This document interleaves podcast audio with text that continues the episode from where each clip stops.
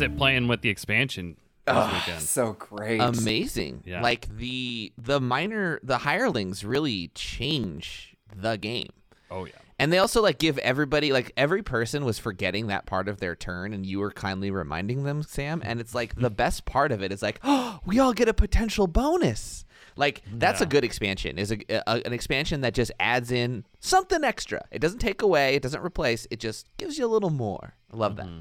It's very akin to Prophecy of Kings for Twilight Imperium in my mind, right? Like there's just a couple of new things that get added to everybody in that expansion. And so yeah, uh, the Marauder expansion kind of cousins to that, Yeah. I think. I I I like how it's kind of a little bit of a catch-up mechanic, but really like cuz the best games of Root is when everyone's really entangled and everything's really close. And I feel like the uh hirelings really promote that, you know, where you can mm-hmm. get extra actions and send an otter or a bird death ball at somebody or in this weekend's case, m- me. Everyone just threw a bird ball at me. I've never seen you get deleted off the map before. And in so many oh. games that's like game over, but in Root it's never all right, is it ever game over? I guess it could be for cats, right? Yeah.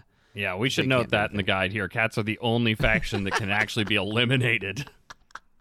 Yeah, it's there's no way to come back if you if every cat piece gets removed. Well, it makes Every sense. other faction has a way to get back on the board. You have to purge the invaders Oh. from the forest and then they're done, right? Right. This isn't their homeland. They can't naturally grow back here. All we got to do is destroy their workshops, right?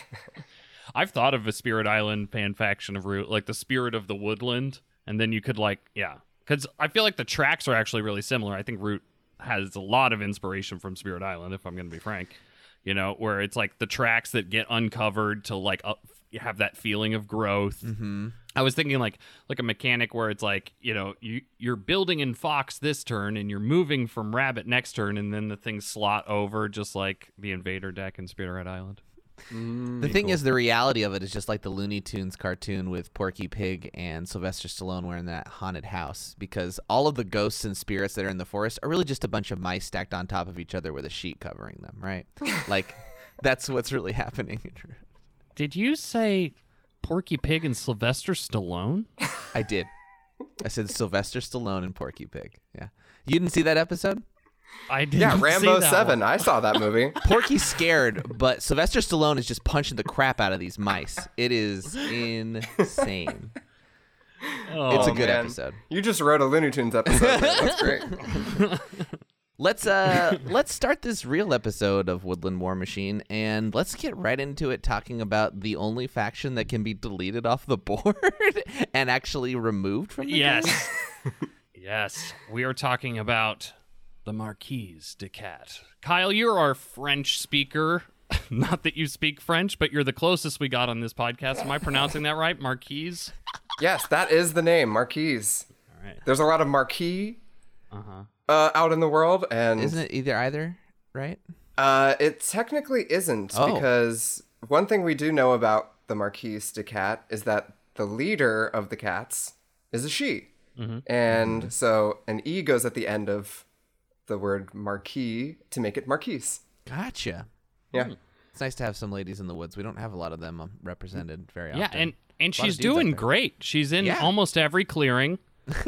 you know? she starts out, yeah, starts out in a great spot. Well, I should say, like, before we like really delve into it too, this is not like our discussion today regarding the cats is not a how to play the cats guide. Uh, you should, at this point, if you're listening to the podcast, you should at least be familiar with what the cat does on the board, what they do in their their bird song, their daylight, and their evening, and how that works. If you don't know, just pause the podcast for a second, go get out that board from your home copy of Root, or just find it online. There's plenty of spaces, and uh, take a look. Get get familiar with the mechanics because we're not going to go over them for you. We aren't your Root daddy. we aren't your we aren't your Root parents. Uh, so we're not going to go over that for Uh, you. I Uh, kind of I'm open to being their root parents if I'm going to be real. but but I do think that what we don't want to do is is make sure to go over every little detail on the board. We're going to hit the main things and the cat's abilities and all that, but if you don't have a, a strong understanding, uh, having the board next to you might help a little. Right. We're not gonna. Okay, we're the root parents, but we're not gonna hold on the back of the bike for the whole block. Like we're gonna let you go, and you're gonna have to figure it out. But we'll be there with you. We'll be yelling advice from down the street. But you're on your own. Uh, okay, so with that in mind, if you are familiar enough with Marquee, you're gonna you're gonna get what we're talking about. Now, I should say for both of you, I was one of those people, and still in some kind of ways am, who like thinks the Marquee is actually better than they are. I know there's like a meta in the world right now that the Marquee suck because they start out so so spread out everywhere, which you would think is good, but actually it thins their their abilities, right? And uh, they also are like the engine builders, and they have a lot of power points on their board. So, uh, like most beginning root players, I've always like thought of them as one of the most powerful factions, and I'm sure you're going to dissuade me of that opinion uh, throughout this conversation. But like that's kind of a starting point that I think a lot of people will be at. Now, there's also a lot of uh, listeners who who know the truth, and uh, we need to at least convince them that uh, she can she can fight. She can stay in here. She's she's good. She's she's competitive. Absolutely competitive. Yes. Should you fight? Probably not. And we'll get into it. but um, I, I, I also agree, Jake. I think the Marquise is a little underrated, but I just think that hopefully by the end of this podcast, everyone will have a, a better understanding of what the Marquise is capable of, and so know how to better interact. Because I think a lot of early games can come from new players misreading what this what is going on with the Marquise and kind of throwing the game out of balance a little bit. And we'll we'll get into all this, but our cat expert, uh, Kyle Atchison, Bonjour. Uh, he he has written a forward here, and actually, I, I got a lot of advice on the cats throughout the week uh, from many of the people that have been uh, chatting with us on our Woodland War Machine Discord channel on the Good Time Society Discord, and uh, several. I said, "What do you guys think? What what are strategies?" And everyone said, "Listen to Kyle, watch his videos." So, um, so Kyle, you so we're going to end the podcast recess. there. We're going to link you to Kyle's uh, stream. Thank you for being here. Support us on the Patreon. Is that it? All right. right? Thank you for the plug. Uh, but it is true that I have done a lot of soul searching about the cats. as much as it, because it, it started off, I was like, I'm gonna find all these strategies, and it became something so much more. so I, I've prepared a written piece Cue for the accordion Marquise de music. Cat. but to be clear, I love the cats. But I have to be honest, playing as the cats sometimes gives me the specific feeling of being slowly engulfed by quicksand. like Artax in the swamps of sadness. I was thinking about this, uh, Sam. Sam, you have an, a podcast with your wife Rachel called Yeah. Generation Gap, Yeah. where you explore different uh, pieces of entertainment and cultural events through the lens of people who are a generation apart.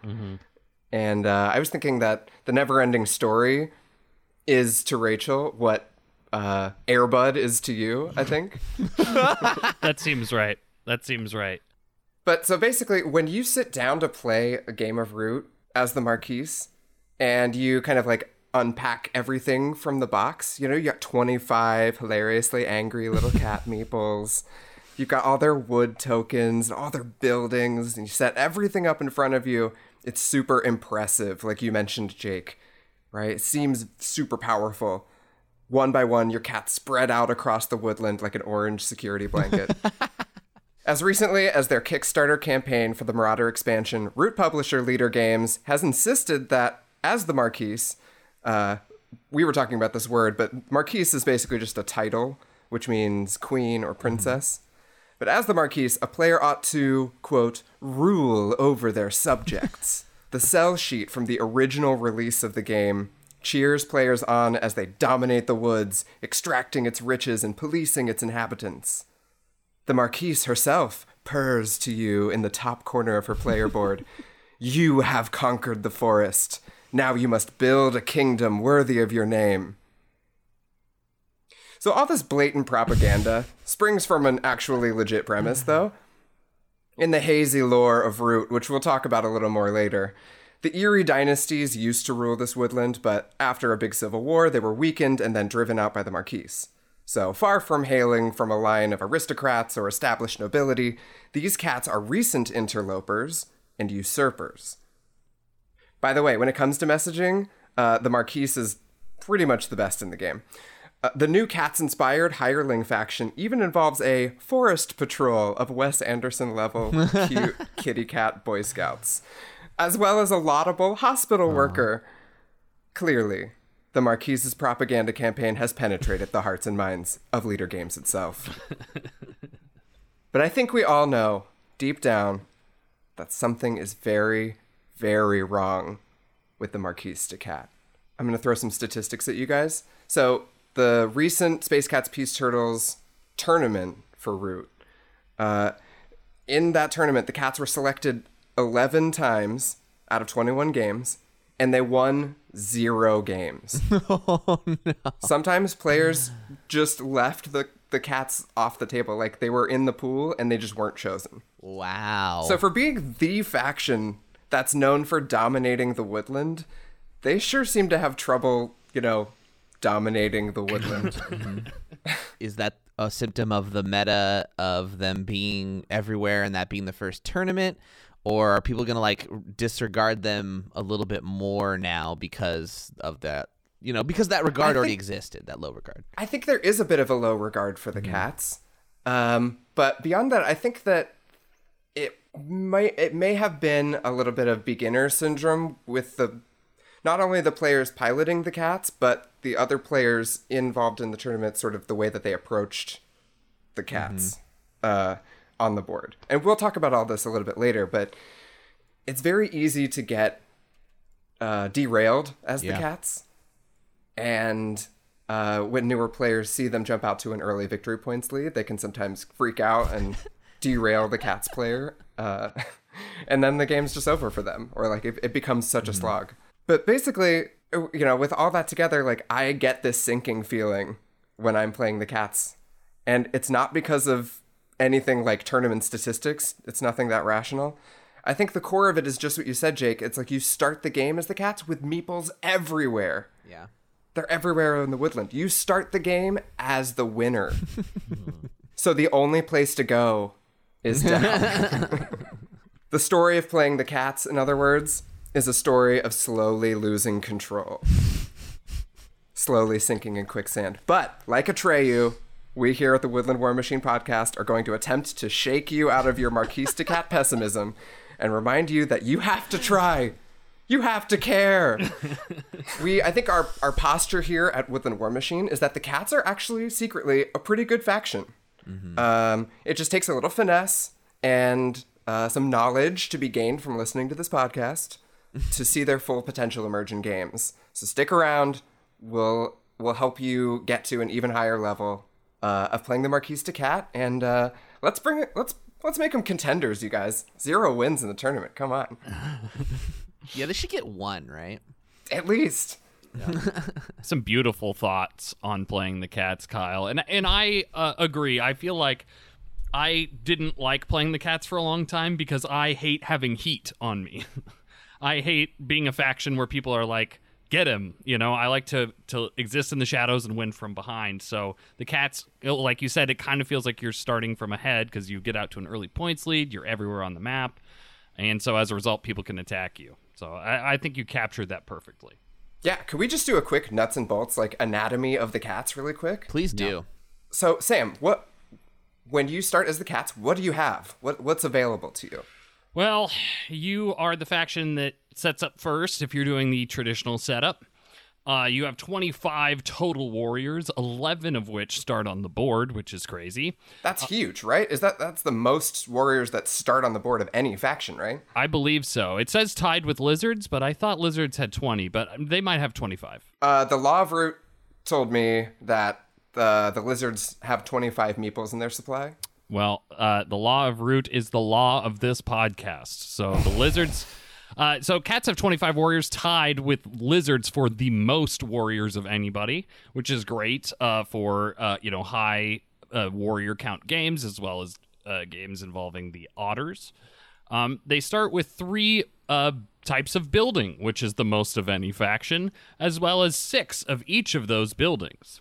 Uh, they have eight wood tokens, uh, and these tokens uh, persist ac- across turns, um, like their otters, but they're way more valuable a good way to think about them is like roughly like one victory point per wood token. That's that's what you're hoping to get out of them.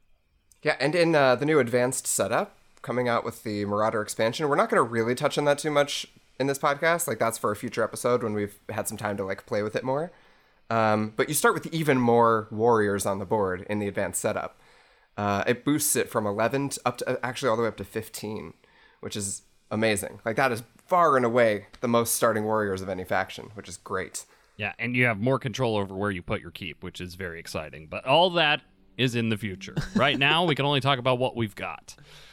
Um, a couple key abilities here for the Marquise is field hospitals is probably one of their their most notable abilities, which allows them to save cats in battle. Says whenever a Marquise warrior is removed from a clearing, the Marquise may spend a matching card of that clearing to place those warriors in the clearing with the keep token. I did a, a, little bit of practice for this podcast, and one of the quickest ways to do that is on the digital version. And the digital version of Root has this ruling very slightly differently in that uh, the field hospital normally in the in the base game, the physical game, triggers immediately after the battle's resolved. Is that correct? So like when the whenever a Marquise warrior is removed, yeah. Oh, so not even after the battle's resolved. I guess it. Well, whatever that means. It's when they are removed. You may then right. pay, pay a card to put that grouping onto your keep, right? Yep. The, clearing of your keep. Uh, in the digital version, this happens at the top of your turn. And it carries over from everybody else's turn when that battle happened. The reason this is is because they want to facilitate um, hot seat play, which is where you can, uh, or asynchronous, I should say, uh, or hot seat play, where you don't have to be at your computer to play. You can take a turn, then leave, then come back, and that obviously would be a little bit more difficult. So that's a lesson I learned, and uh, something you should keep in mind if you're trying to figure this out, because that stipulation might be a little bit different depending on which tradition you're playing. It actually makes a pretty big difference in in games. It turns out. Uh, because the thing is, is those warriors pop up at the keep. Usually, there's some pretty critical structures that exist in that mm-hmm. clearing. And if it's especially if it's early in the game, if somebody takes out your cat on the other side of the map and you have a card to discard, uh, in a physical game you would just immediately place that cat back at the keep. But on digital, sometimes that your keep remains vulnerable until it gets all the way back around to your turn. So yeah, there's there's as much of an advantage as it gives you because you don't have to constantly be at your computer if you're playing as the cats. Uh, there's times when that window makes yeah. a difference. It's not always, but uh, playing them in real life should theoretically be even better than uh, on digital. And going forward with the next Marquise ability, we have the Keep. And the last component to talk about is their Keep token that you set up at the beginning of the game. Now, only the Marquise can place pieces in the clearing with the keep token. This is one of the best abilities that the Marquise has. It prevents uh, people from recruiting there, sympathy from spreading there. It, it keeps that clearing so much safer than it initially appears. I feel like that. The wording of that ability you'll find is so useful.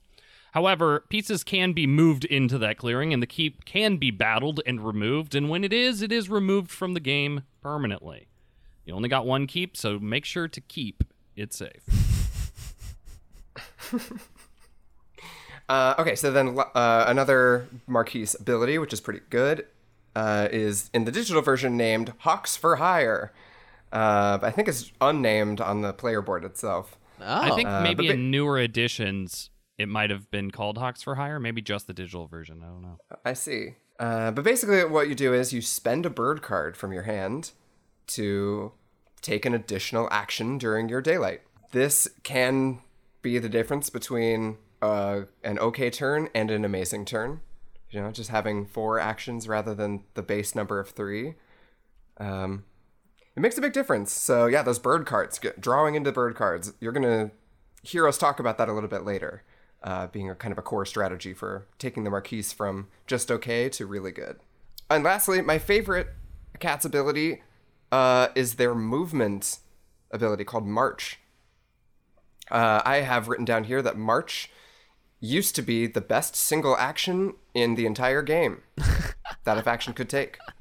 Used to be, really? and then the, the expansion un- someone subverted. Then you mean? Yes, the Lord of Hundreds now has has done one better with the advance Yeah. action, which is move and battle. Yeah, that's insane. I had that used on me. Uh, It's really good. I would say roughly 55 times that game. It was crazy. um, You won. I'm exaggerating, but I did win.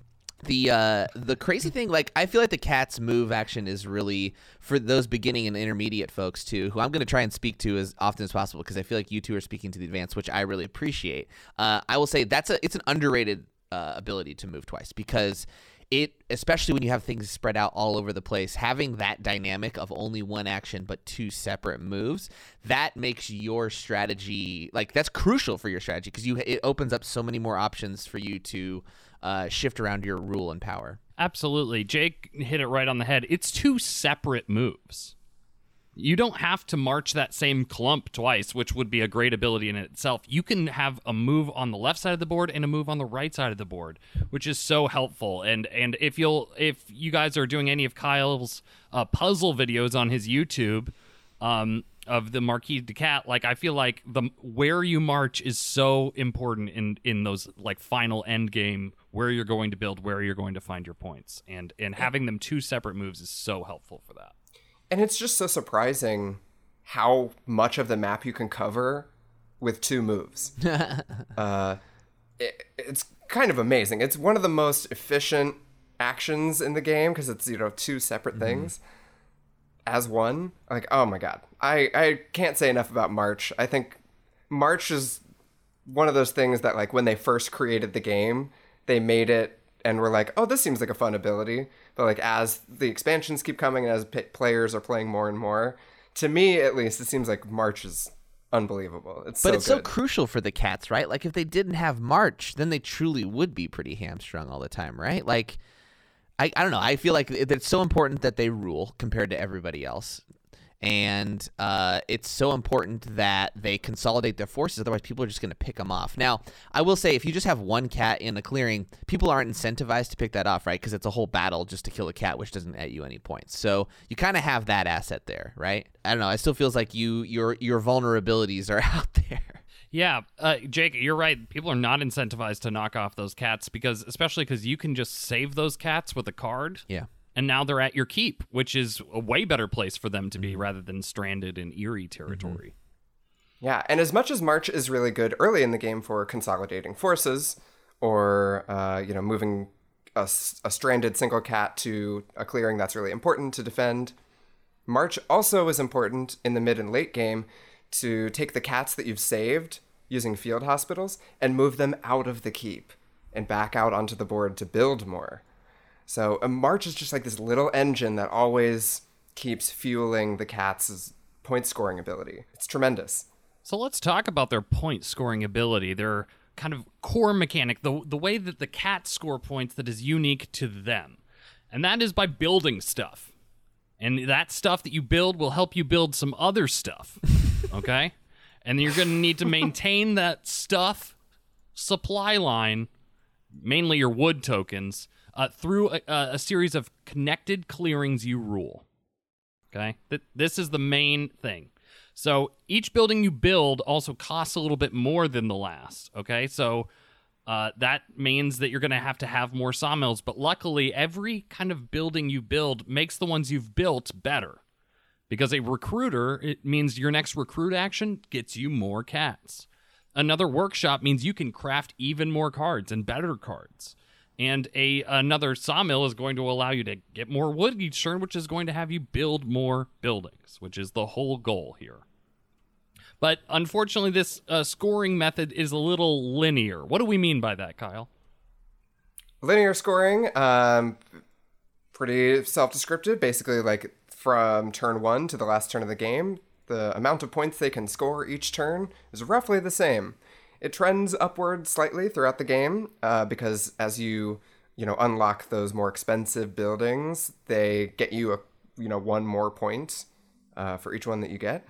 So it can go up a little bit towards the end of the game, but largely the way that it's understood is that the cats score uh, around the same number of points every turn.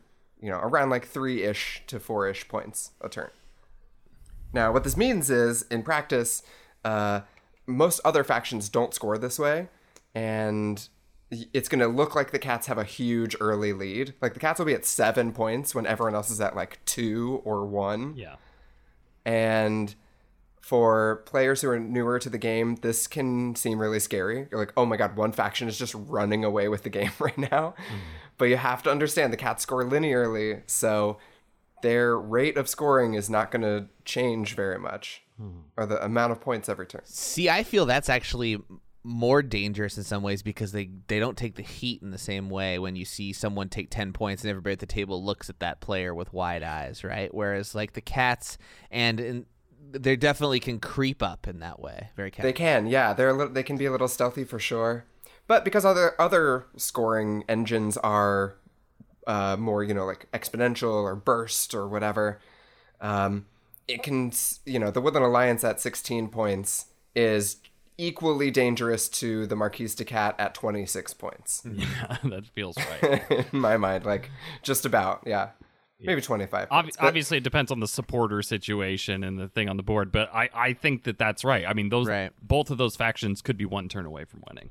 Yeah, and it's just it's just because of the type of scoring that they have. Mm-hmm. Cats, it's linear, so beginners out there don't get scared if the cats jump out to an early lead. It's likely that everyone will be pretty close in points, like two turns later. So, um, this is this is one thing about playing the cats, playing against the cats with a little wisdom can help you have a better game as well because you have to know who to focus on, and sometimes the cats aren't the best faction to go after early in the game because you can always stop them later. yeah, that's true. Especially as the board gets more crowded, that naturally is going to cause the cats to have more trouble. Just the natural uh, story of every game is the cats losing that control, and it's going to be hard for them to get it back. Now, Kyle, I'm hearing a couple things here. Okay, I'm hearing that we score uh, early well, and we struggle in our late game scoring. I'm hearing that we have the most warriors, or tied for the most warriors of any faction, and we start all over the map. Does this mean we go for dominance? This seems like a perfect recipe for winning the game through dominance. Um, if you reference the sh- the spreadsheet of uh, community root data that's uh, compiled and maintained over the Woodland Warriors Discord, uh, the cats have attempted more dominance victories than any other faction by a lot. Yeah. So I'd say yes, but the Marquise de Cat can have a realistic shot at achieving a dominance victory. Now, how likely that is to happen is very much dependent on the board state. Uh, and a lot of things have to go right in order for a dominance victory to stick. Um, but yes, I think the cats are naturally disposed or ha- have natural advantages when it comes to dominance victories. Uh, also, their marchability, that mobility that they have, can allow them to very quickly just concentrate a lot of cats in uh, three clearings of the same suit. Um, and it, you can even disguise it as the cats too, which is kind of an interesting thing to, to do. Um, also, because of their recruiting ability, uh, you know, they, they get one cat at every recruiter. That can become very strong if you have a couple recruiters in the same clearing. And so, yeah, there's there's definitely ways to go for a dominance victory. That being said, usually if the cats are going for dominance, you see it from a million miles away. so, Yeah. Yeah. I- I'll So- notice at turn one. Oh, you your keeps in mouse, and then you put a recruiter in the other mouse that's next to you. Interesting. So it seems like you might be thinking about mouse dominance as a possibility. that's the other thing that lets them uh, go for dominance uh, with some success is that the keep is a protected clearing. And if you're going for a dominance victory that's the same suit as the one as the clearing where the keep is. It's basically a free clearing. You know it's, it's usually pretty tough to take control of that clearing away from the cats. So really then you're just going for two others out on the map. So sometimes dominance can be a viable strategy. I don't think we're going to dwell on it too much here because it's such a specialized set of circumstances. You know the Eyrie's going into turmoil the um, you know, you've just wiped the river folk off the map, and the Woodland Alliance has one base very far away. Like, th- there are circumstances where it's possible, but a lot of the times, other players will be able to prevent a cat's dominance play. But they're better than many other factions at going for it. Yeah, I, I, I think I think you're right. We shouldn't dwell on it. We'll probably have our whole own episode on dominance uh, attempts, and I can't really actually imagine a faction that's probably more poised to do it than the cats. Maybe a conversation about the lizards, but yeah, you're right. I, I just don't think we can suggest dominance victories in general. You really have it, it really has to be an aligning of the stars. It's kind of a shoot the moon kind of mechanic more than it is a viable alternate win. Yes, completely. Um, so with that said, going for 30 victory points is going to be, I think, our recommendation for how to win as the Cats. and with that in mind, let's. You mean let's as opposed to about- dominance, right? Like As opposed to w- dominance. okay. we're gonna probably need some help getting to 30 victory points, right? And we, uh, how how does Crafton work for the cats? Are we good at it? Do we like it? The faction board will claim that the Cats are very good at crafting, but I just think that that's a straight up lie. I think that's more propaganda. Are they the worst crafters? Uh, I think they're they're one of the worst. Yeah. Yeah. Yeah. It seems like they could be good at crafting, but then the a real game happens and it's just very hard. Yeah. It's just very hard. So, I mean, why do you say they're the worst? Because of workshops are so specific because they have three buildings and only one of those buildings applies for this, right? Yes, Jake, I think you hit the nail on the head. They have three different types of buildings. Everybody else's tokens and buildings count as crafting pieces as well as something else. Not everybody, but most of the factions have like uh, just an easier time. Cats have to go out of the way to build a special building in a specific clearing to make sure that they have that crafter. Um, I I think there's kind of a couple ways to look at it. Kyle, you called the the crafty cat strategy going to college, I think, or an opening of a crafty thing going to college. And I think there's that strategy and the kind of set it and forget it. Just think about that opening workshop and maybe build another workshop for points later. So I think those are the kind of you know strategies for crafting we're, we're thinking about. the way I describe it is that crafting for the Marquise, unless you're going for an opening that prioritizes building workshops, which is valid, but if you're not going for that type of an opening, crafting as the Marquise is usually a happy accident. uh, and this is tied into this kind of set it and forget it mentality. One of the great advantages of playing as the cats is you start with a crafting piece. And you can craft on your very first turn. Not every faction is capable of doing that. Right. Um, the probably the best places to focus on for your first workshop that you're going to just set and forget usually is going to be in a mouse clearing or a rabbit clearing. And that's because mouse and rabbit, uh, especially in the ENP deck, there's a lot of things you can craft for one mouse or one rabbit that are going to help or get you a point or, you know, just kind of generally boost you a little bit. Yeah, see our components episode for how many cards you can craft with one mouse crafter in that base deck. I, it's a lot. I think it's like 11 or something. And uh yeah, and so I think that's right. If you're going to set it and forget it, I'd go mouse, and if you want to keep your options open for another workshop, maybe put that first one in rabbit. Exactly. And let's just uh, pause for a second to talk about the uh, strategy of opening with workshops. Okay. Uh, this is one way to go with the cats, where you, basically the idea is you want to craft some upgrades, some of those persistent effects for the cats uh, to help them expand their action economy and kind of get some more purchase on the game. What I have here is in the base deck, that's going to be rabbit crafters. You're going to want two so that you can craft Command Warren, which gives you an additional battle every turn, Better Burrow Bank, which gets you an additional card every turn, or Cobbler, which gets you an extra move every turn. Those three uh, all cost two rabbit to craft. So once you've got your two workshops up and running, you're just hoping to kind of draw into them. Um, I guess you should start with one in your hand, ideally, if you're going to go for that strategy. But the idea is to, to expand your action economy as the cats to give you a better uh, chance to influence the board and um, kind of like give you more lasting power throughout the game. We talked about this with the component episode uh, last week of like i used to base my crafting choices in terms of where i place my crafting buildings kind of on what i had in my hand and you're supposed to actually consider the whole deck and what might happen throughout the game right so I mean, you you say this advice of like rabbit and mouse because they're like the lower cost ones and they are more common, so that makes sense to me, right?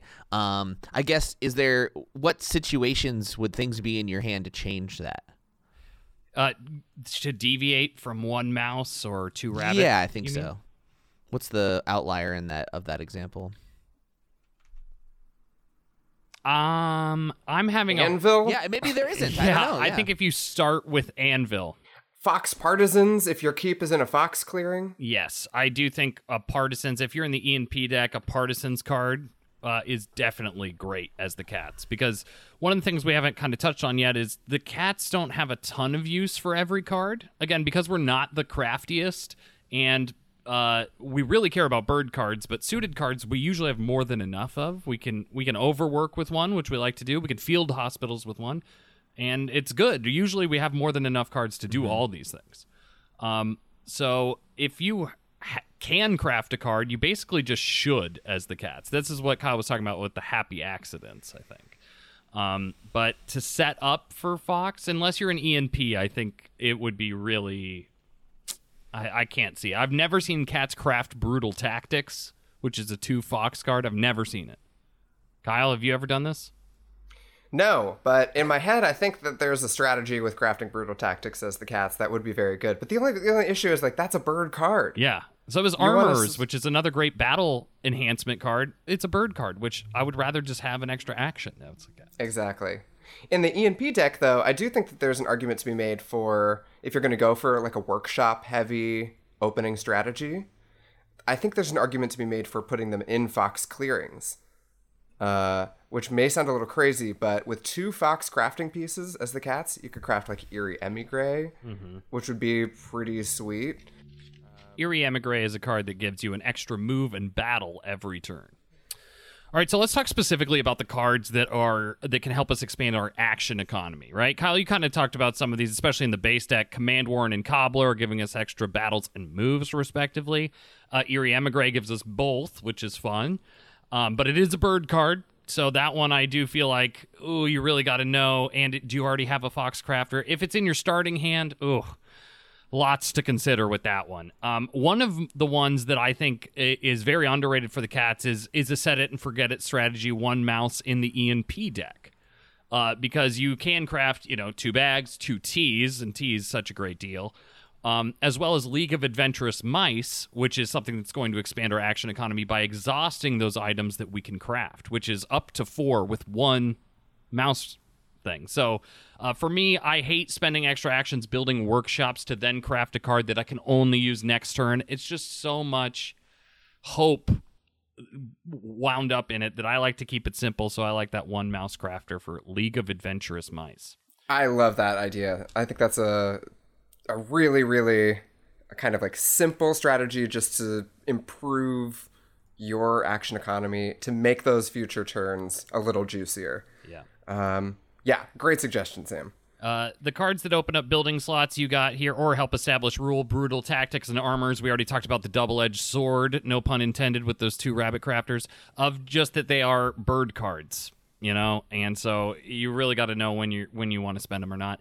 All the partisan cards I think are great for the cats. We've got cards to spend. Uh, You mu- you might have to get rid of them, but usually you can get them back.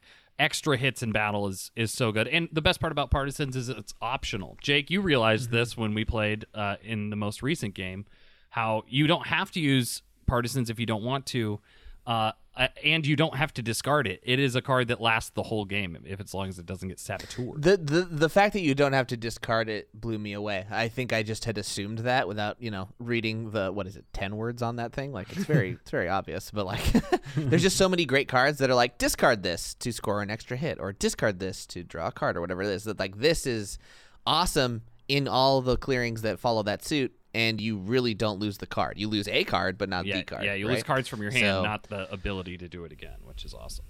Yeah, and it uh, I don't think it saved my game, but it definitely helped me a couple times. So like that's that, and in a in a game like Root where every warrior can count, that was a big. One thing I think we should include on this list too is boat builders, since that does open up access to building slots uh, by treating all rivers as paths. Uh, certain clearings that seemed very far away now can be part of a uh, supply line of adjacent clearings that you rule. So it, it can help give you access to clearings that seem tough to get to or obscure. Yeah, Cor- Corvid Planners is one where you think it's going to work really well for you. Corvid Planners is you can move re- regardless of rule. All right, and this seems like oh great because my whole thing is all these interconnected clearings I got to rule. But the problem is is that the wood doesn't actually travel, so you can't bring it through clearings you don't rule. Uh, you know the that ability doesn't one to one for the wood, as well as uh, it is a bird card that we could spend. Also, we have to, in order to build, we have to rule that clearing anyway. Corvid Planners is only about moving; it's not about building, regardless of rule. So that that ability looks really shiny and good for the cats, but actually, you'd probably rather spend it as a bird card. And uh, we- we've been talking a little bit about like openings and that kind of thing. I think now is the time to really dig into the beginning of a game as the cats and tips and tricks, what you should be thinking about to help get your cat's engine online.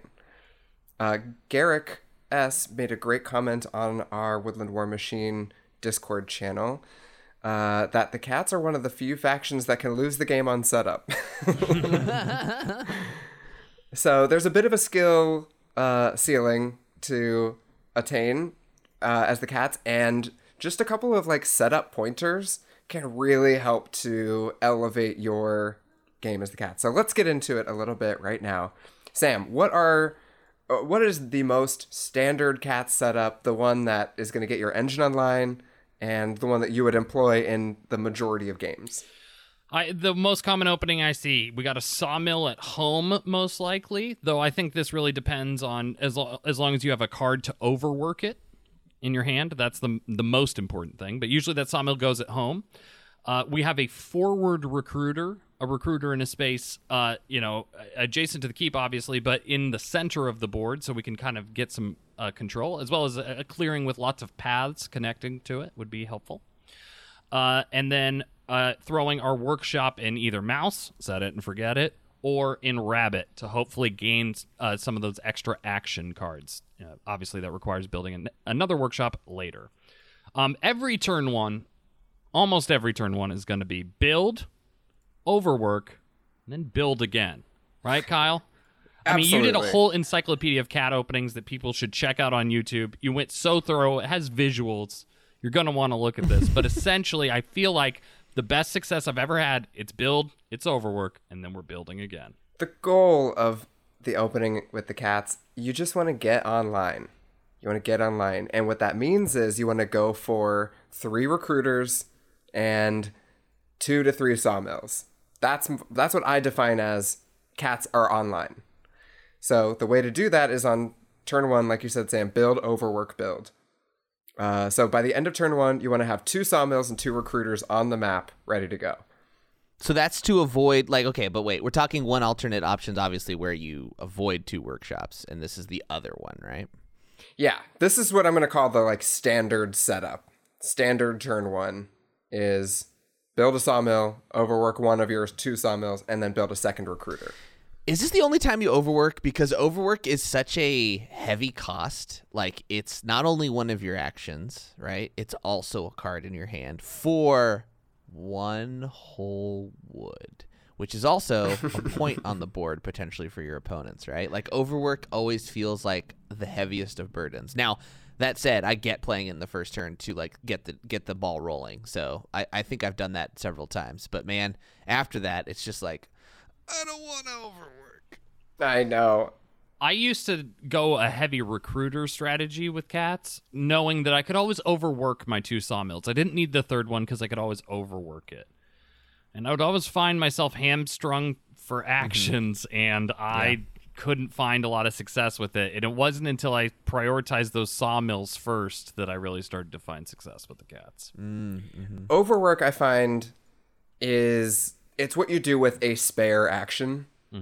And you're, uh, as the cats, you just don't have a lot of spare actions lying around. You know, you're Yeah. pretty much trying to use them as efficiently as possible every turn. And usually there's some fire to put out, there's some clearing you have to march into. There's, you know, always a lot of stuff to on your to do list. And overwork is usually like right at the bottom. uh, now, at the very beginning of the game, there's usually less fires to put out.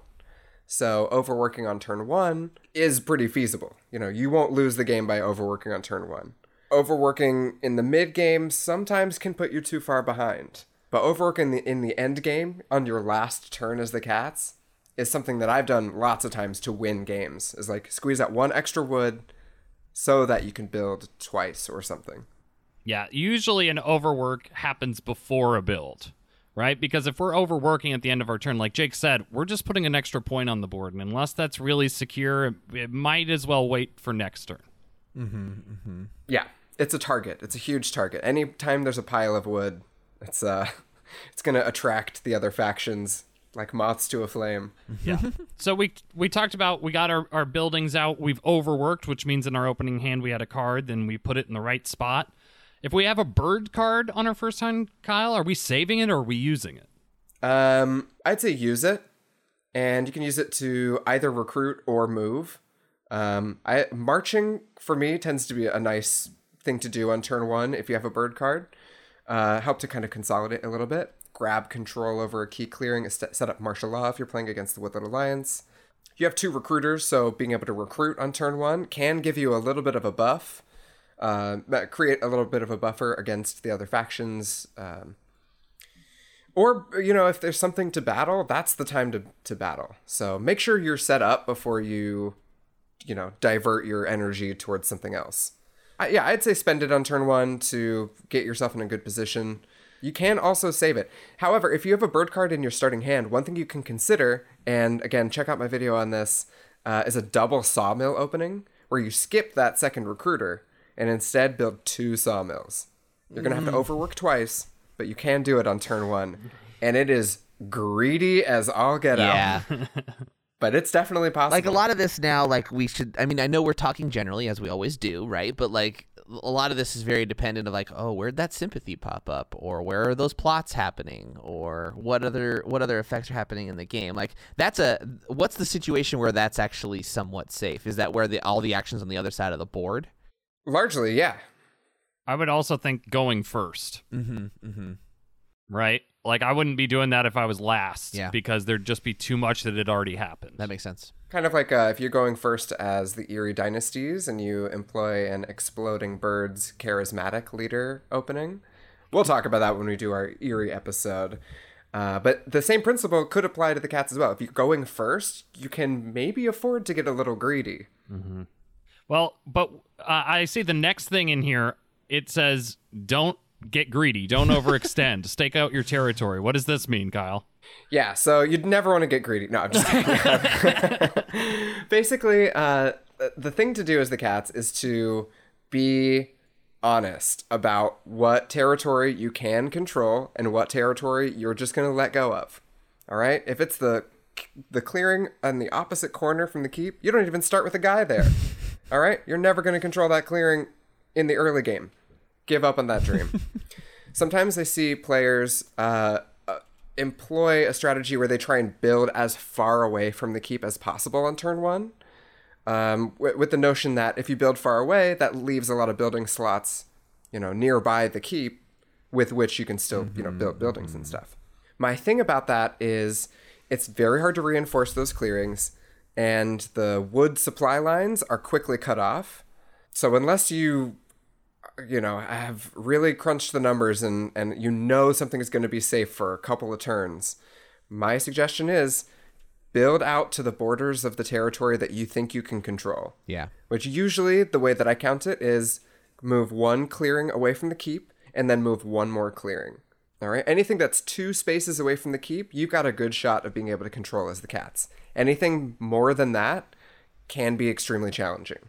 Yeah, I think I think you're right. I think if you overextend, I've seen that too, where people build right next to the Eyrie on turn one or whatever it is, as far away uh, from their keep as possible. And I see that quickly in the mid game, they've lost that clearing and several of the clearings it was next to, and they just picked the wrong battle. I feel like the marquee, like their goal is consolidation in the first three turns, right? Like it's the opposite of of getting close to your enemies. Like I know you said at the beginning we don't really want to battle too much, but like it's more than that. It's more like we want to get everything in a place where you can protect it and build all of it up so people can't mess with it, right? You want to get online. Yeah. That's my whole thing. You want to get developed as the cats, mm-hmm. to, to use a term from chess. Like, you want to make sure that you have two to three sawmills and three recruiters on the map that are up and running.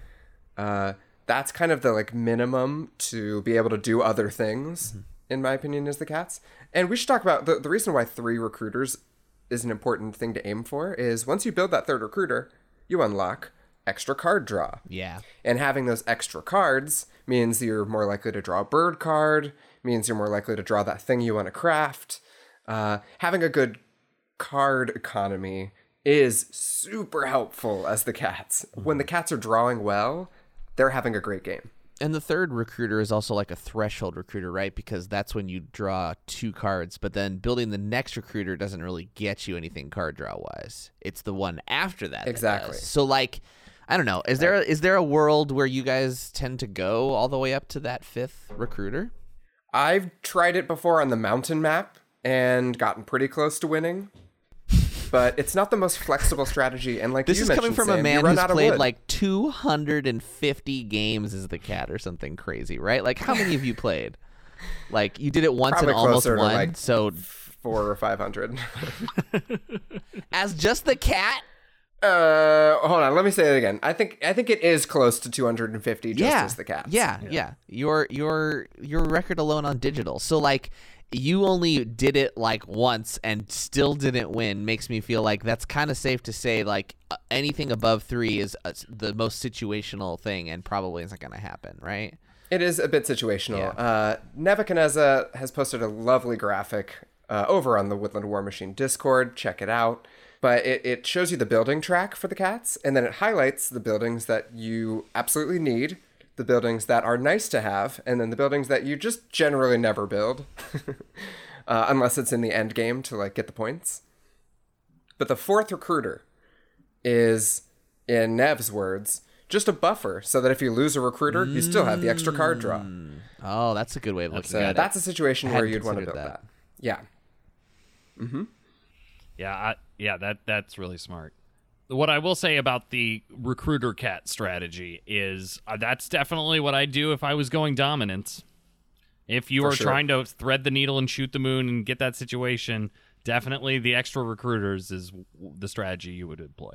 Um, I want to ask you a question, Sam. So we had, we had talked about putting our starting recruiter during setup kind of forward, you know, like towards the middle, uh, away from the keep. Why not start with a recruiter at the keep? Uh, because uh, the keep's ability of field hospitals means we can reinforce the keep uh, without using an action. Uh, the fact that people are going to pick off some of our cats and we're going to be able to discard a matching card to get warriors back at the keep means there's no point in having that recruiter at the keep to begin with.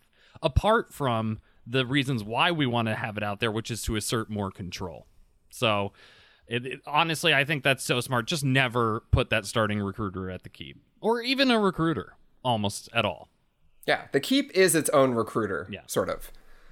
Um, all right. Yeah, so then it's safe to say if you have two spots in your starting zone, it's gonna be sawmill, um, workshop, or double sawmill.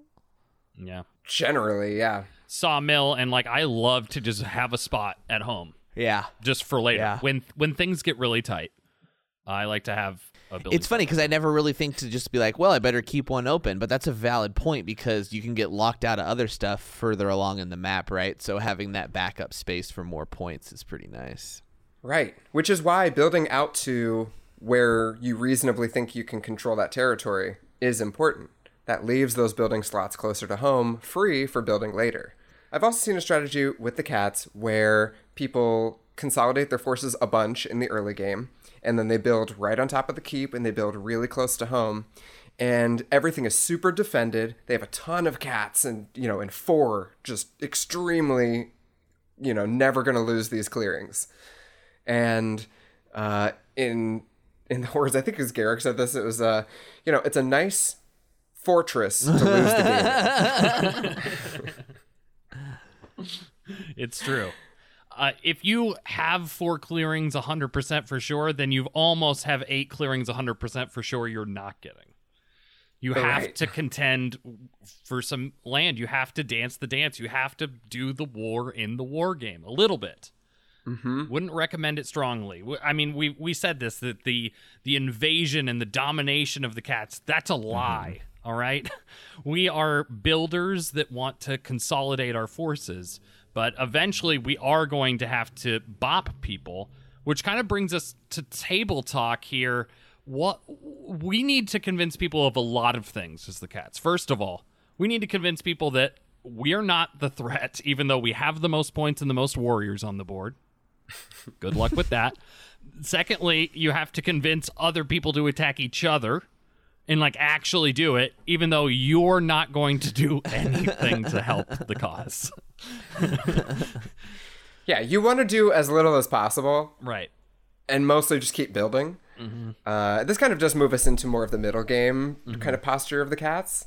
Um, but yeah, dur- with that table talk, you want to absolutely try and um, try and coordinate the bopping of the person who's doing the best in the game.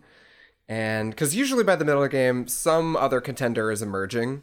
You know, the cats start out really strong and then they kind of fade in the middle. So it's during that time that it's really important to remind everybody, like, hey, like we really should be going after, you know, the mm-hmm. Eyrie or whatever.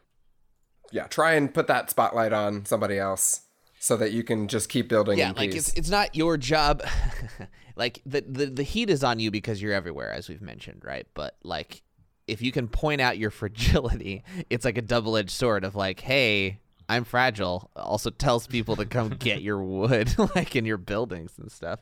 But it also tells people to stop telling you to police the table because you think you can. Not only do you have like a low amount of units in all of those clearings you also have the fewest actions of anybody. So your ability to actually police the table fully hamstrings your turn. So making that sacrifice uh, is never worth it. I would say if only only if the table has incentivized you in a way that really benefits you should you go into that policing role. Is that fair to say? you you hit the nail on the head there, Jake. Uh, even in tournament games, even if I'm a faction that is good at policing, I will just say, "Hey guys, I'm going to attack them, but we all have to take our turns doing it because I don't want to lose a turn just doing something for the table." And the cats, mm, that's the thing. The cats might have to do a little bit. One of these turns, you're probably going to have to march in battle, right? Or maybe march battle battle, and you're going to lose a turn of building. Okay. And that's going to be harsh because that means those wood tokens are going to accumulate. So you have to make sure on the turn where you're moving and battling to make sure that your sawmill clearings are extra protected because there's going to be a whole round where it's going to look real juicy for somebody to attack you after you've extended yourself. This is another reason why getting set up in the early game as quickly as possible is something that I advise, and not spending those early turns overly moving around and battling, uh, is because once you're set up, once you're developed, then you have a lot more freedom to like spend a turn attacking the vagabond or whatever. Because w- that wood can build up for a turn, but your buildings are more expensive, so you're going to be spending it all on the next turn. Um, if you're attacking and doing that stuff too early, then you're delaying yourself being able to get online in the first place, and you you'll still be starved for actions throughout the middle game. And what you want to do is get that early development done so that you can start diverting those actions into balancing the table. One thing I found effective as the cats in terms of table talk is striking a deal with the other faction that has a lot of military presence. Uh, whether that's the Eyrie in the base game or somebody else, what I like to do is say, hey, the Vagabond's in my territory. I will attack them this turn if you deal with the Woodland Alliance on your turn, for example. Sort of like split the duties up between the factions that are able to police the board somewhat.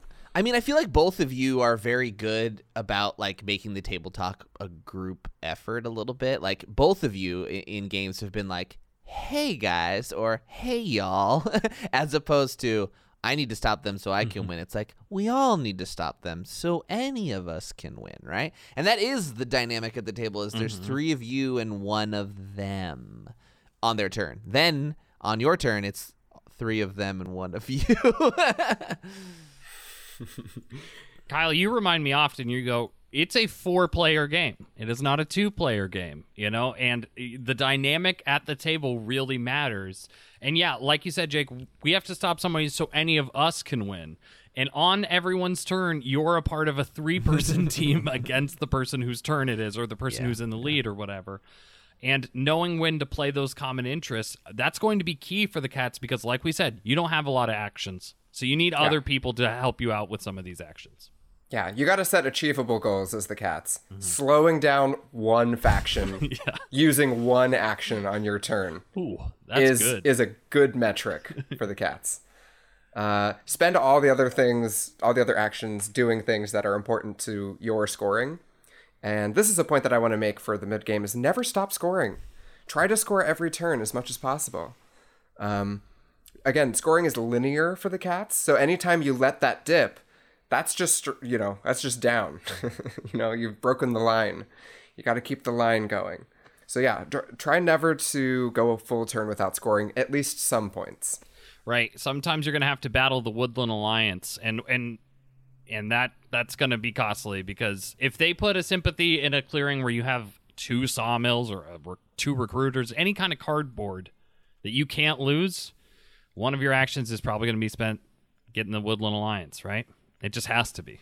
You got to do some housekeeping eventually. Uh, you got to sweep those sympathy leaves uh, off of your front porch. Uh, so let's talk about keeping our military presence forward. I, I liked what you said earlier, Kyle, about when we use our field hospital uh, ability to get things back at the keep, then we're just one march away from sending those guys out to a clearing in order to do a battle or to rule and build, right? Um, are there any other things we need to think about when we're trying to like project? Once we're in the mid game, we've established how are we pushing against the other factions? Is this pretty situational, or do you have some general advice for that? I think of it in two ways. There's what territory are you acquiring next? And by that I mean which building slots are you focused on getting? And then the other side of that coin is which, uh, in what way are you trying to hamstring your opponents by building?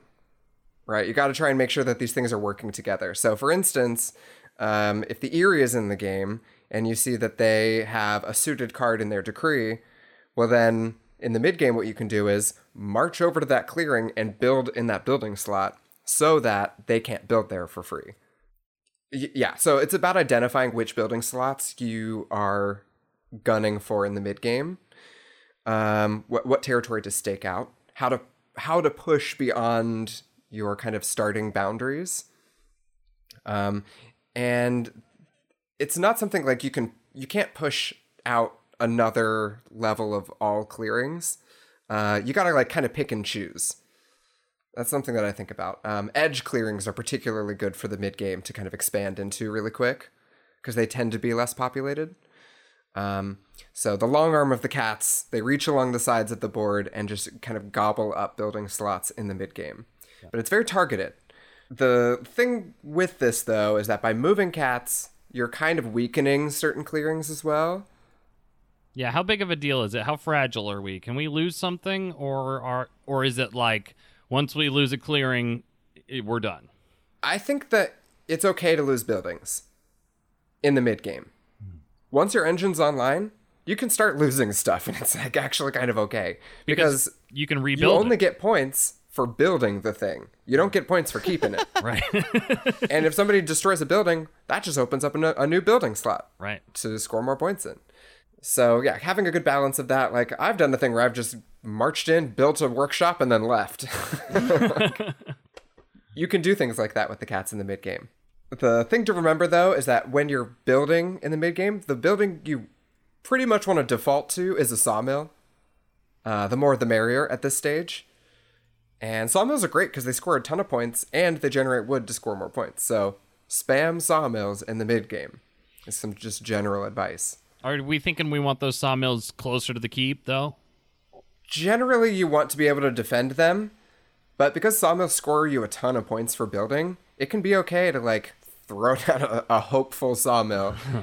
um, the the nice thing too about having a bunch of sawmills out on the board that I've been playing with recently is it gives a target to your opponents that's not that critical.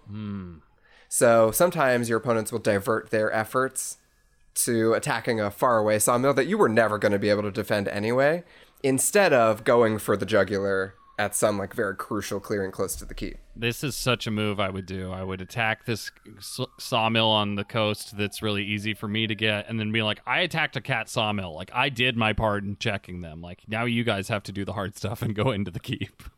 Yeah, Um, that is- exactly. that's so smart to kind of like dangle a piece of candy over here. Like, look, you'll get the same amount of Mm-hmm. points, and it's not going to hurt me. So, I think that's really smart. Almost like a decoy sawmill. yeah, uh, you you want to set up uh, as many things as possible for your opponents to leave your actually important things alone. uh, but yeah, get your guys forward, build those sawmills. You know, get out on the map is my general advice in the mid game. Okay, so we've done it. We've gotten out on the map. We've we've gotten our decoy sawmills and we've rebuilt it maybe, and we've lost it again or something, right? And we're getting to the end game and trying to find a win. All right, how many points on the board am I looking at for the cats and thinking like this is the turn or this is the turn before the turn where I win? It's about twenty four. Yeah. Yeah, I think 22. If I see a cat at 22, I'm like, well, that's going to be at least. They're not doing it on one turn. I know they're not getting eight points on one turn. Yeah, 24 I think is about the number. Yeah. Sometimes you can win from sometimes you can get 7 points in a turn. It's very tough. Yeah. Uh 6 points is very doable though. Um usually that's going to require building twice. That's something I I like to think about for the end game is like if uh, uh, I, I can save wood for one turn so that I can build twice on the next turn mm-hmm. and really secure that win. Frequently in the end game, you're going to need a bird card to really do it. So saving up some wood, saving a bird card for for a big turn is very helpful.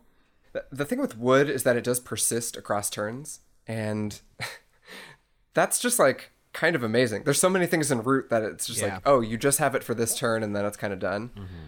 But yeah, like supporters and wood are two things that just persist, and that's excellent for the cats. An end game play that I have seen a lot of, and I think that should be thought about, is the big parade march. Yeah. Uh, and this is where you move just a bunch of cats out of position so that you can rule like a very unlikely clearing and build a couple of times there. Um, that's always a fun way to go about the end game. Um, just remember, you can marshal a lot of cats very quickly using the march action. So stay flexible. Uh, and then my last advice for the end game: never give up. Root is crazy. Weird stuff happens. You have to try. You have to care.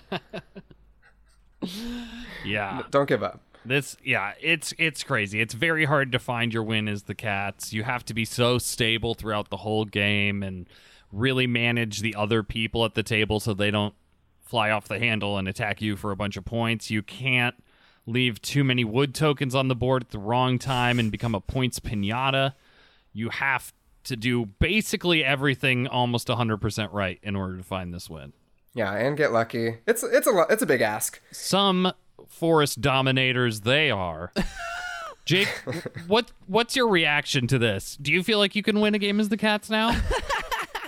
Yes, I feel much better equipped. Like, there's a lot more things. I guess the thing is w- that both of you provide is there's so many other things to think about, right? Um, wh- when I when I play as the cats, I well, I don't play as any any faction in this game for me because I am less experienced than either of you. I'm kind of looking at what's in front of me, right?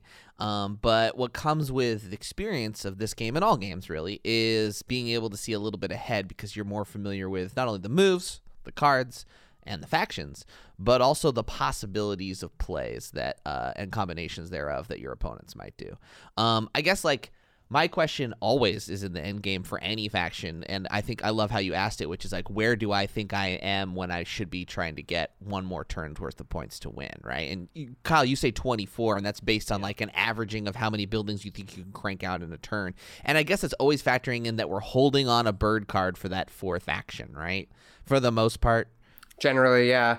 So I guess that's what I'm always going to try and do is like hold on to a bird card. Well, here's, Yeah. here we'll, we're going to get to faction interaction in a second, uh, but watch out for holding on to bird cards with the Woodland Alliance. We'll get it to it in a sec, but Oh, that's a good point. Yeah. The Woodland Alliance, I mean, obviously everything is like, well, hold on. But like the Woodland Alliance especially was always a thorn in my side playing cats because man, anything you want to do is just like pay me a supporter. Uh, and it's just it's a heavy toll to take when we only can get so many cards in our hand. Like I felt. I felt like getting three workshops was a tall order, or excuse me, getting three recruiters was a tall enough order because I was trying to get my sawmills up. So by the time I could get my recruiters up, I had been waiting for good cards in my hand for a while. Yeah, and I and we we have a bunch of weaknesses here, but we've covered most of them kind of in context.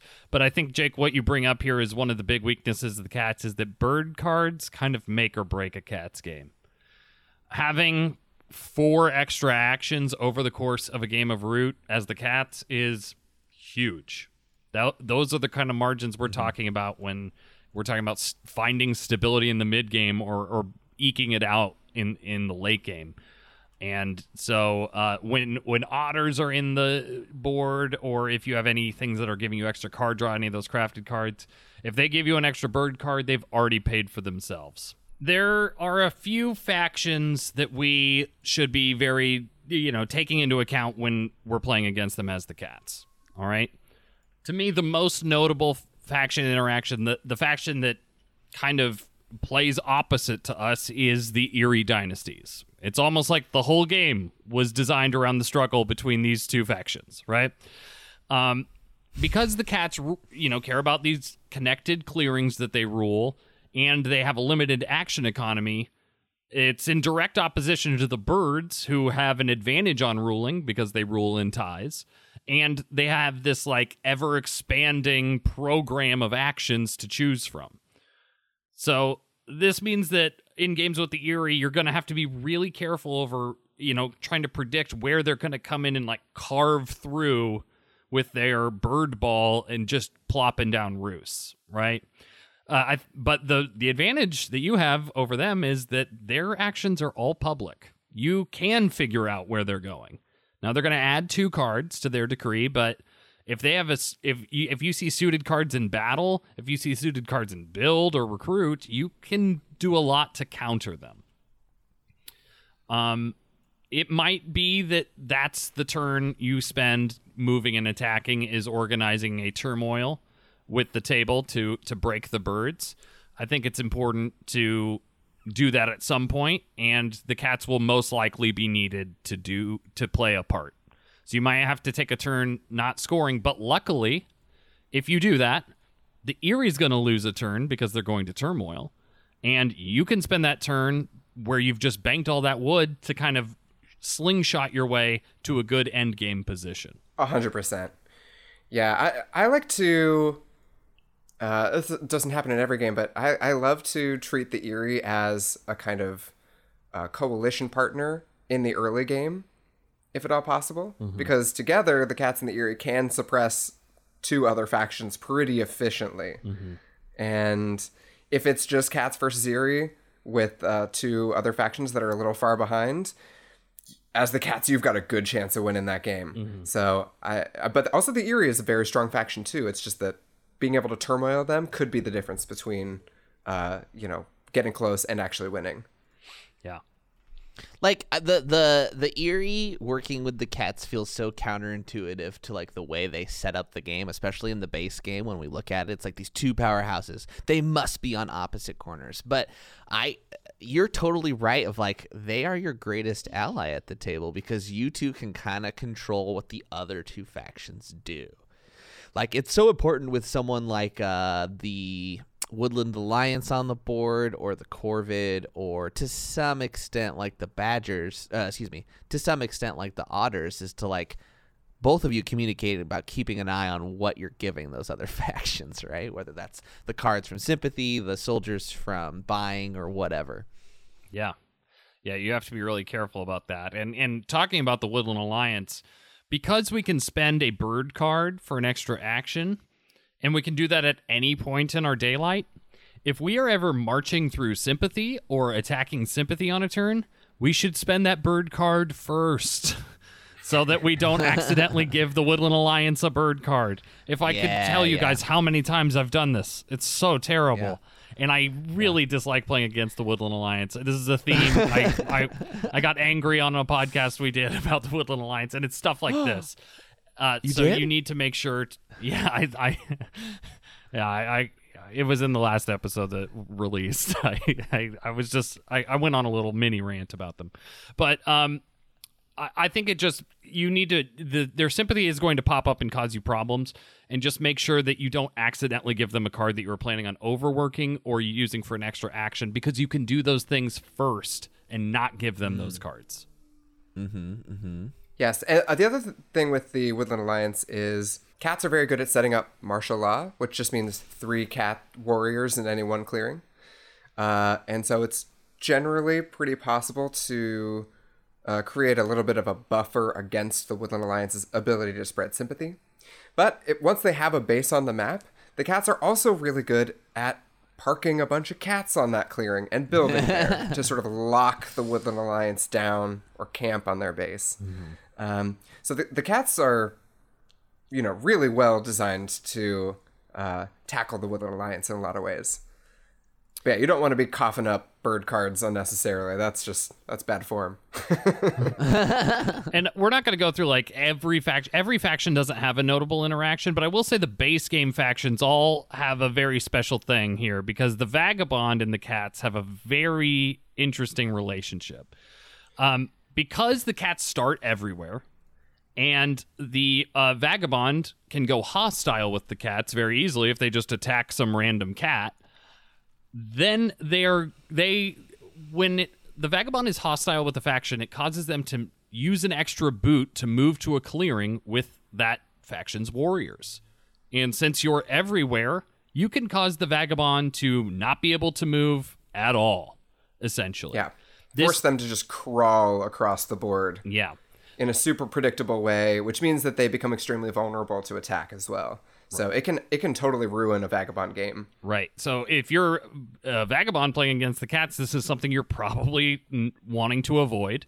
Uh, and if you want to be a little aggressive against the vagabond as the cats, if you force them to remove one of your cats by battling them, then they will go hostile and have a hard time moving around your stuff. However, you did just make all of your pieces worth points to the vagabond, which you might not want to do either. So it's a very seesaw, very situational, tense relationship between the vagabond and the cats. Early in the game, the vagabond should be trying to make friends with the cats, uh, because it's too costly to be hostile early on with the cats, in terms of movement and uh, just in terms of being, you know, a target for them. Uh, but if you feed them a bird card early in the game and say, "Hey, I'm going to be in your territory. Like, can you leave me alone if I feed you this bird card?" a cats player will usually say, "Why, of course. Come on in and explore this ruins. Open up a building slot for me." And you see, it's a very reciprocal, nice type of thing. Yeah. Until about four turns later, when the vagabond goes hostile and then just, you know, turns the cats into a points pinata, like you said, Sam. yeah, yeah. The, the the the moment's going to happen when that betrayal happens, and I just feel like it, it's so much worse for the cats because they can have multiple wood tokens in a clearing. Uh, Oh, yeah. The new expansion will have more of this, but because there's so much cardboard in one clearing with the cats, that makes it such a huge target for a, a vagabond with a couple swords. When you say the expansion of more of this, you mean because like the Lord of the Hundred has a lot more pieces on the board, right? Is what you're referring to? Um, Lord of the Hundreds and the Keepers in Iron both have And the Keepers, uh, more cardboard, more tokens can be in the same clearing because of the relics can be in the same clearing, and uh, the Lord of Hundreds is fire tokens. Um, so it's Juicier even more than just buildings. Yeah, absolutely. Um, uh, the other notable interactions I'll say is otters. You're you again. We have a lot of warriors to spend on them. They also have mercs, mercenaries. All right, that you can pay, and that rules the clearings where they're in. Now, some otters might extort you for this. We've talked about that, but it also can be a huge thing, especially in the end game. Remember, you can just buy their services. You rule that clearing, and if you can get wood there, you can just use the otters to build those final buildings. You know, when people are trying And- to lock you out, the otters can offer you a way out. And because you start with 25 warriors as the cats, usually you've got enough in the supply to purchase from the otters easily. Mm-hmm. Uh, we should talk really quickly about the lizards because the gardens interact with the wood supply lines in, in a, a really surprising kind of way.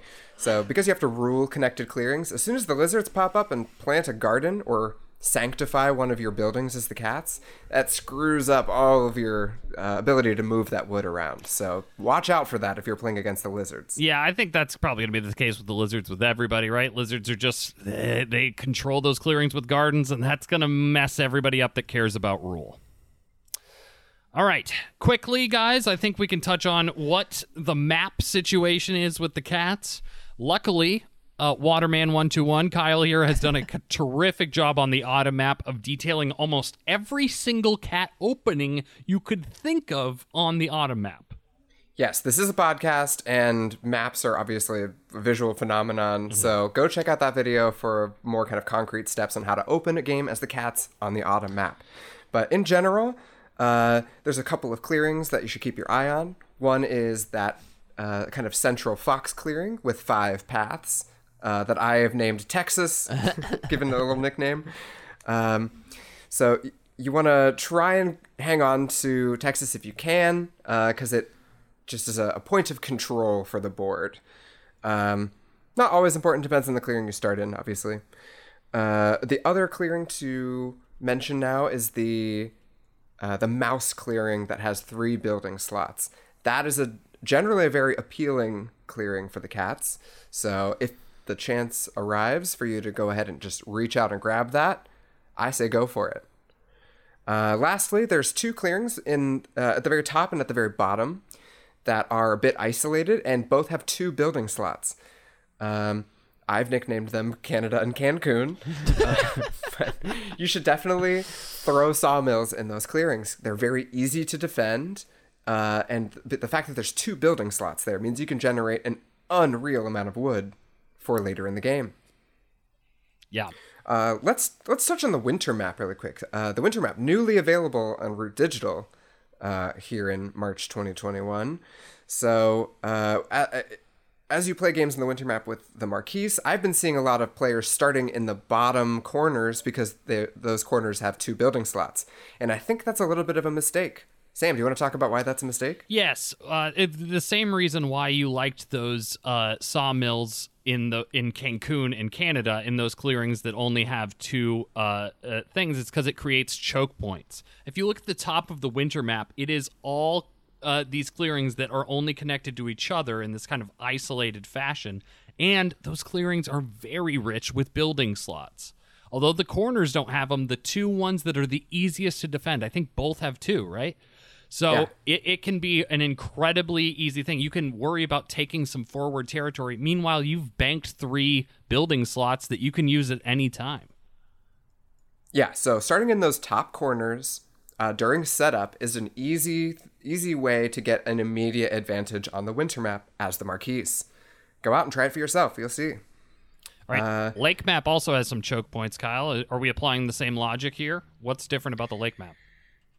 Lake map is a tricky one. The layout is challenging for the cats. Uh, there's so many clearings that are choke points that you need to rule in order to just get wood to the other places on the board. My general advice is start in the top right corner. Um, there's a kind of matrix of six clearings that are kind of in and around that top right corner that are going to be your territory as the cats to stake out. And it's just so much easier in the top right than it is in any other location, in my opinion. Is there any situation where it's like, oh, only one building spot? I guess that's where I go. I guess that's if the cat if the clearings align with what your card pre- preference is for crafting. I guess so. If you're going for some weird early dominance play, like maybe, but I don't know. I, I think in general it's better to take the most flexible mm-hmm. location mm-hmm. possible. Mm-hmm. Uh, advanced setup is going to play havoc with the cats on the lake map in particular. And again, we'll touch on that in a future episode about advanced setup. Uh, but uh, keep keep this in the back of your mind, players out there. Playing on the lake map as the Marquise is about to become way more challenging. So let's talk about the opposite of challenging. How are the cats on the mountain map, Kyle? oh, so good. So good. They're the best on the mountain map. They're called mountain cats. They have a whole new name. It's like the, you know, Voltron cat. But why? Why are the cats so good on the mountain map? I don't understand. I'm I'm, Um, I'm a dum dum. Tell me how they're good. Uh, no, well, it- it's it, it isn't immediately obvious, but the the mountain map, uh, along with having just an extra building slot, one more than any other map, uh, which is already good for the cats, uh, is super interconnected. And that means that your wood is going to be able to travel much more freely around the mountain map than almost any other map. Not only that, there's a bunch of points lying around on the board. There's six points worth of uh, covered paths that you can spend a card to uncover and gain a point. And the cats love doing that because they start everywhere. All right, all you need is presence in a clearing that touches that covered path, and the cats start with that. So you you can just start scoring points right away, extra points on your turn. Um, the cats score in a linear fashion, like we mentioned. Well, this is just going to boost that pretty much every turn. And the cherry on top of it all, the pass. this central clearing that gives you a point at the end of your turn if you rule it. The cats love to just build a recruiter there and then just dare any other faction to come and take it from them. Usually that's going to be good for, uh, during the course of a game, uh, about six to eight extra points as the cats. And when you think about it that way, you only have to get to 22 points on your own. And the cats are pretty good at doing that. Right. So Professionals at only getting to 22 points. exactly. Well, in the Space Cats Peace Turtles tournament, no Cats player got above 25 points. Jeez, really? Interestingly, in any of their games. Yeah. Uh, three three players I think got to 25 points, and that was the highest. So if you figure that is the case on Mountain Map, you've got six to eight extra points to work with. Like that's going to win you the game. So cats on the mountain map, be very careful with them. They will steal a game from you. They're very good. Wow. Well, that was a lot. That was thorough. Thank you, Jake. Thank you, Kyle. This was this was an experience of of trying to crack the one of the hardest nuts of root. Well, I mean, like I've I've sat here listening very intently because you guys are spilling so much wonderful information. I guess like my question for both of you is is like, what's the what's the piece of advice that you feel that maybe isn't most important, but maybe is uh, most overlooked? Uh, don't police. mm-hmm. Yeah. Don't succumb to the table pressure or the temptation to try and, you know, police the the board. It- unless you really have to, like, save those actions Yeah. for your economy. Your positioning is a mirage, right? Like it's it's your lack of actions that's your true like reason you can't do it effectively. Yes. And so with to kind of like say that a different way, uh, spend your actions wisely. You only have a small amount of uh, kind of tempo to work with, and just make sure that you uh, are deploying that in a way that's helping you to get further in the game. You got to play your game. That's basically it. It's from Survivor. You got to play your game. Sam, what about you? What are what are your uh, what's your kind of takeaway? I think I think it's that you gotta focus on that on the sawmills. It is about building the buildings, and this is what you guys said. Like you don't have time to do anything else. You always have to think about scoring points every turn, and you do that through the sawmills is the easiest way. It's just passive uh, resources that you're getting every turn. Obviously, that comes with the huge caveat of knowing how to protect them and knowing when to build them and where. But if if you have got the idea that you're not the police, I would say the next level is just like and and just focus on building. That's what I would say. Yeah. Stay focused It's on the of- task at hand. Mm-hmm. it's kind of like looking through the wrong end of the telescope at the cats where I, I think the the kind of narrative the story the theming of the cats would suggest that you go out and keep everything in the woodland orderly and then try and squeeze out like a building here and there when really what you should be thinking is i am building a building this turn and let's see what else I can do, I guess. But I'm doing that for sure, and then the rest of my turn will kind of be organized around what what else I am capable of doing. Right. Yeah, always be scoring. Always be scoring. Love that strategy. Well, that was our guide for the Marquise de Cat. I'm excited to see uh, everybody's feedback on this and to see how this advice plays out. I'm going to take this now and I'm going to go play some matches this weekend and give it a shot. Um, I feel like you gave me some really solid direction in terms of like how to open my game, and you taught me a lot about my limitations. Which I guess that's kind of what we have to talk about a lot with the cats. Is like this is what you can't do, so Mm-hmm. this is what you should do, right? Like it's one of the few factions that's the strategy is based on their lack of options in a lot of ways, right? Yeah, that's a good way to put it. Yeah, the cat playing the cats uh, is like running with weights on your ankles in terms of playing a game of Root. It, they're they're they're a bit restricting, and doing it will make you a way stronger Root player.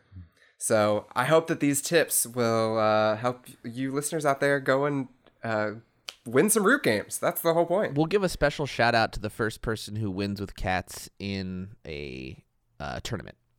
So if you manage to do it, Yeah. Oh, I can't. I can't wait. yeah, we're we're definitely going to sing your praises for sure, and uh, Yeah, you'll we, become I an mean, we've seen them in, mascot. in previous tournaments, but not this, not the most recent. Oh, okay. for Well, sure. yeah, but now that there's so many other factions Yeah, out, I, like I'm picking and choosing a little I bit. feel- they've they've won. I know, before, I know they sure. can win, but like people also are going to avoid them even more with these two new factions out, right? Like I feel like they're going to be the least taken of of many of the factions in a lot of the situations.